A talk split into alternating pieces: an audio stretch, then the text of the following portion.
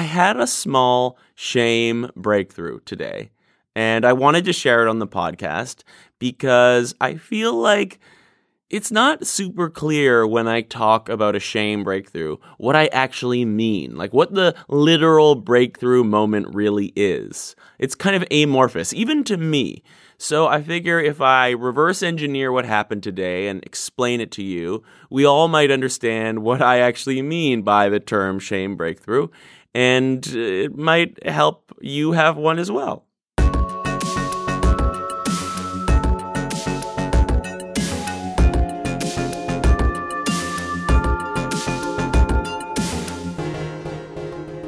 Getting discomfortable with attention. It started in therapy, where all good shame breakthroughs begin. As I've said many times, if you're not in therapy, go to therapy. You're missing out on getting at least a master's degree level education in yourself, if not a PhD, if you go to therapy long enough, but also a bunch of shame breakthroughs and epiphanies. So I was in therapy and I was talking about my need for attention. I've always had a strong desire for attention. This will probably come as a surprise to no one, given that I do this podcast every week and it gets me some degree of attention. Maybe, I don't know. Is anyone listening? There are all kinds of reasons you could dig into my psychology for why I crave attention, but that's not really the point.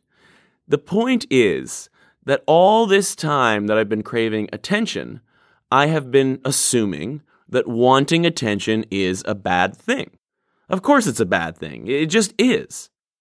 But in talking about my desire for attention in therapy today, I realized that it was actually a baseless assumption grounded in dogma and guarded by shame talking about these sorts of things in therapy is just a great way to kind of see another perspective on the topic. You know, be it your therapist actually voicing a different perspective or just having that person staring at you with a kind of quizzical expression makes you think, hmm, is that the way things are? Is what I'm saying about reality actually true? Is it a given that wanting attention is a bad thing? My therapist suggested that instead of using the words attention, that I think about it more as wanting to be seen, which is exactly the same kind of language that Brene Brown uses, incidentally. Maybe my therapist has been watching some Brene Brown, probably, given that I am one of his clients and I'm obsessed with shame. So he suggested that instead of even considering it as a need for attention, which inherently sounds judgmental, that I always conceive of it as a desire to be seen. And as soon as I heard that language, it did give me a new perspective on how healthy and natural it is to want to be seen, how being seen is part of feeling connected, part of feeling belonging, part of feeling all of the best feelings we have as social animals related to positive interactions with other people. I feel seen by these other people. I feel truly seen. I feel understood. I feel accepted. I feel loved. How can you feel loved if you don't feel seen? And as I was sort of working through the implications of converting my desire for attention to a need to be seen, I suddenly saw shame. I saw all of the shame that I had been carrying around, which up until that point had been invisible. I mean, I've seen lots of different aspects of my shame. You know, I've definitely seen my shame around my sexual orientation. I've seen shame about my body. I've seen shame about sex in general. I've seen shame about mistakes I've made. I've seen shame about all kinds of things but I hadn't fully seen the shame surrounding my judgment of the fact that I wanted attention, that I wanted to be seen.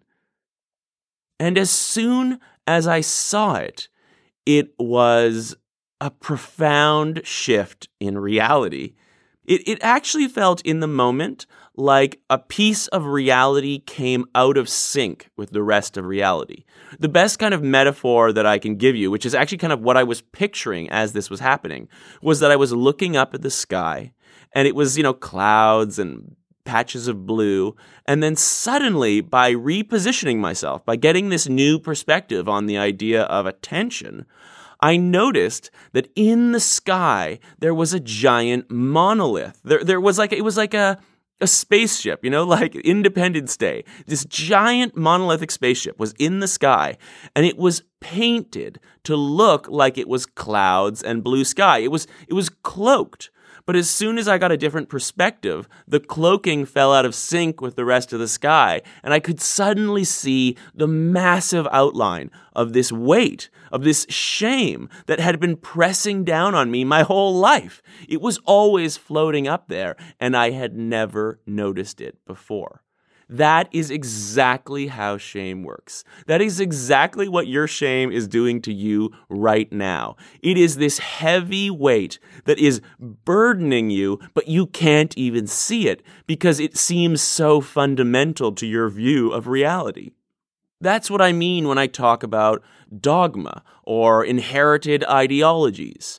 Shame is something that we are told as a child is true and we just accept it. We just totally like blend it into the reality that we live in and we don't question it to the point where it's actually invisible. It's like the water we swim in, to paraphrase Rumi, I think it is. Or it's like the air that we breathe. It's all around us. It's culture.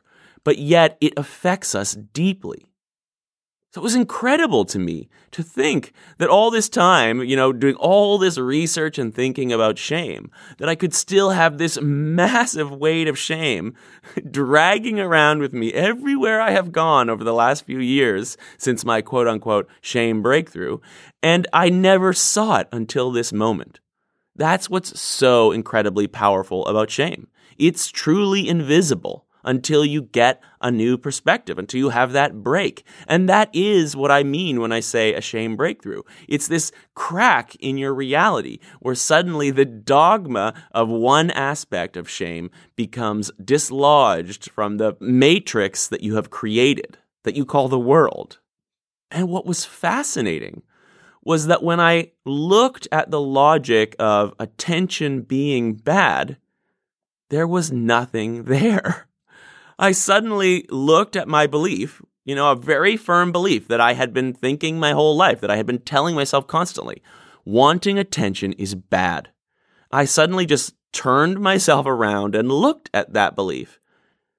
And it was it was like looking at nothing. It was literally that belief, that extremely strong belief that has been guiding my life for 38 years. It was invisible. There was nothing behind it at all. And I was like, holy shit, it's been dogma this whole time. It's been ideology this whole time. And it's not an ideology that I chose. You know, when I look at all kinds of other topics like, like honesty, when I look at honesty, when I turn myself and really look at the concept of honesty, there is a whole pile of thinking behind it, of my own conscious thinking that I have been doing very recently. All kinds of little micro ideologies that I have picked up and chosen and connected together for why I think honesty is so important. In fact, I think it's so important that I am currently working on an entire episode about it. So, honesty is something that I actually genuinely value because I have put thought into it based on my personal experience, and I have created my own micro ideology around it that really is meaningful to me. However, the belief that attention, that wanting attention is a bad thing, though it felt like a value, it, it had no backing. I hadn't actually decided it myself. And when I actually was pushed by my therapist to examine it, I realized that there was nothing there. It was a cipher. And what's interesting is that if you were to ask me before I had this breakthrough why wanting attention is a bad thing, I would have been like, well, um, well, uh, because, like, obviously, like, wanting it, you know, wanting attention is so superficial. But then you'd be like, wait, well, what do you mean by superficial? How is it superficial? well, it's just not like what's what's important about wanting attention. Like why why should you want attention? It's like, well, but you're not answering the question. Like, what is actually wrong with wanting attention? Well, you know, everyone knows. It's just it it just is. Like that's just obvious. Like of course you shouldn't want attention. That's so desperate. Well, but you know, you also want love, right? Well, sure, you want love. Like that's nat- it's a natural human need to want love. That's not that's not desperate. We need that. We need love. Right. So why is it bad to want attention? Well, it's, you know, it's ex- it's external. It's, it's it's an external thing. Yeah, but so is love. Well, yeah, but yeah. This long-winded argument with myself is just to illustrate how these beliefs, these ingrained dogmas based on shame, seem so obvious that you don't even need to argue the point. It's just like, duh, like, of course. Anytime that you are defending a value with, well, duh, like everyone knows, of course, it's a very good sign that that value is actually a piece of ingrained dogma. It is someone else's hand me down of morality that you haven't actually decided on yourself, and it has just been reinforced by shame this whole time, which means that you have been feeling that shame this whole time and enforcing it, propagating it, spreading it which means that this whole time that I've been doing this podcast, I have subconsciously been shaming you, the listener, into thinking that wanting attention is a bad thing. I'm going to have to go back and listen to all 47 episodes of the podcast to determine which ones I subconsciously and covertly shamed you, my listener, into thinking that you shouldn't want attention. And for that, I am sorry. I am very sorry. You probably don't even know it, but if you have been listening regularly, you now need to look into yourself and think, wow, have I bought in to AJ's shame about wanting attention? You, you, I really encourage you to do that work. And it's so humbling because it makes me realize that when people shame us, it's always their own shame. It's it's a reflection of the thing that they are being subconsciously shamed by. It's not about us. When other people shame us, it's not about us. It's entirely about them. And now that I see myself having shamed all these other people by ever so casually and obviously stating in, in just in my beliefs, I'm sure I've talked about attention at some point, and I've just sort of de facto been like, of course, wanting attention is bad. Like, a priori, that's just bad. Everyone knows it. I shamed you. I subconsciously shamed you. But I didn't mean to. I wasn't doing it on purpose. I had the best of intentions which is exactly what that person who shames me has. You know, I, think back to the episode I did a few weeks ago about whiteness and how I felt like I was shamed by this social justice facilitator's definition of whiteness. But really, she was doing exactly what I've been doing in this podcast, trying to help people, trying her best to work through these complicated issues. And she shamed me with her own innate shame, her own innate bias in the same way that I have subtly been shaming all of you with my own innate bias that said I wasn't allowed to want attention. Where did I get that from? Well, I obviously got it from culture or my family. It's always going to be one of those two sources. They're inherently intertwined. And I don't know, I'll have to do some unpacking to figure out where in my cultural background, where in my family this this idea that wanting attention is a bad thing even came from. But now that I really think about it, the desire to be seen is a completely obviously natural human need. We cannot feel loved if we do not feel seen. And feeling loved is a totally fundamental and profound and necessary human need. And it is a strong part of what helps us cooperate with other humans in groups and stay alive. It's, it's right there, built into our instincts and our evolution. It is what it's like to be a social animal. A social animal wants to be seen. Give yourself a break, AJ. Of course you want that. Everyone wants that. Sure, maybe you want it more than most people. Maybe you want it to the degree that you make a podcast every week in order to get a little bit of it. But that's okay. That's fine. That's natural. That's normal. If that's what you need, that's what you need. I think that if I put my desire for attention into the right task, like this podcast, then I am using an innate motivation to be seen to reinforce a very conscious value that I have chosen, which is to spread an understanding about shame.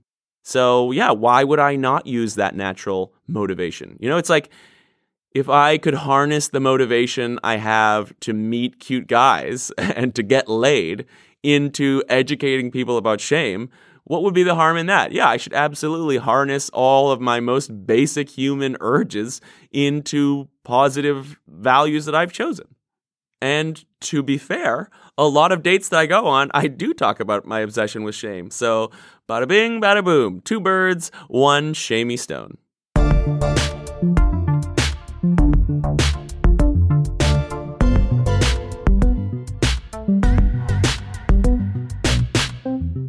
This small shame breakthrough around wanting attention also makes me realize how murky the line between guilt and shame really is. If you recall, guilt is supposed to be the healthy side of self judgment. Guilt is feeling bad about something that you did because it goes against your own chosen values. But the problem in this case is I took the belief that wanting attention is bad to be so fundamentally true that I thought it was one of my chosen values. So if you had have asked me, you know, why are you feeling bad about wanting attention all the time? I would have been like, well, guilt, not shame, guilt, because I truly believe that wanting attention is bad. But I hadn't examined that belief, which I did believe, closely enough to see that there was actually no logic behind it, that I hadn't actually put the work in it actually was just a dogmatic hand me down. And I took it for granted as something that I actually believed, as something that I had chosen to believe. So I didn't recognize that it was shame because I bought into it so much. But the other thing that's telling about it is that another difference between guilt and shame is that guilt is supposed to be, you know, a specific action. And shame is a more universal sense that I am inherently bad as expressed by the potential judgment of other people.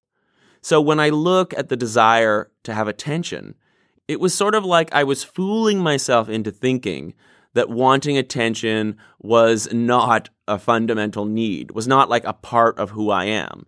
When really, as a human being, perhaps it's just perfectly natural that I have a need for attention, that that's an instinct that I have. And once again, like you just, you you can't be too judgmental about something that is a fundamental part of who you are. Like that is shame. You know, being judgmental about the concept of whiteness made me feel shame because I saw whiteness as a fundamental part of who I am, for better or worse. So now that I conceptualize the need to be seen as a fundamental part of who I am, I realize that I cannot judge it as harshly as I have been because that would not be guilt. It's no longer a discrete specific action. It's a fundamental part of me. But that doesn't mean that I can't change it. I have a hunch that one of the reasons I have been so desperate for attention is because of the shame I felt about wanting attention. As usual, I think shame has been backfiring this whole time. Shame has actually been exacerbating the one problem that it was trying to fix my need for attention. Shame has been fueling my need for attention by making it this kind of taboo bad thing that I'm not supposed to crave. You know, it's like, oh, I'm not supposed to eat chocolate, and that makes it that much more desirable. Or I'm not supposed to have sex, which makes it that much more exciting. Anytime I make something that's a natural desire taboo, it inflames it. It makes it this dark, powerful, sensual fantasy. I must have that thing that I crave that I'm not supposed to have. It just it creates all this conflict that actually like inflames it and and exacerbates it and and and makes it worse. It's exactly the same as when I am dealing with negative emotions. You know, I was always wrestling with negative emotions in the past, trying to stop myself from feeling them until I started meditating. And in mindfulness, I learned that the more you try to stop yourself from having a negative emotion, the longer it lasts and the stronger it gets. You're actually fueling it by fighting with it when you let an emotion come out, you know, like when you accept it and say, oh, hey, emotion, it's perfectly okay for you to come. Like, of course, it's only natural. Of course, there should be an emotion.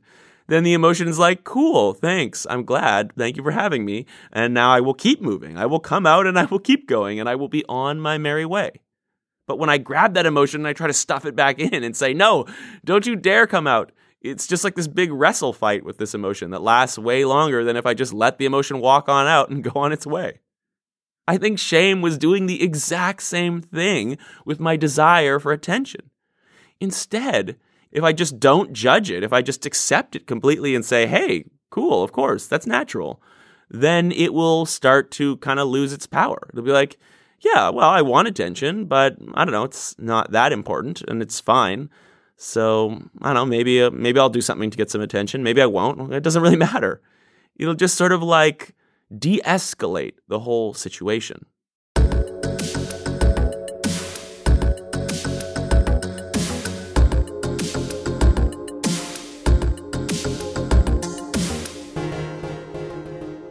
So now I'm kind of going through my head trying to think of all the little bits I have left of shame. You know, the little the little resistances I have to certain topics or certain aspects of myself that I'm really wrestling with and trying to change.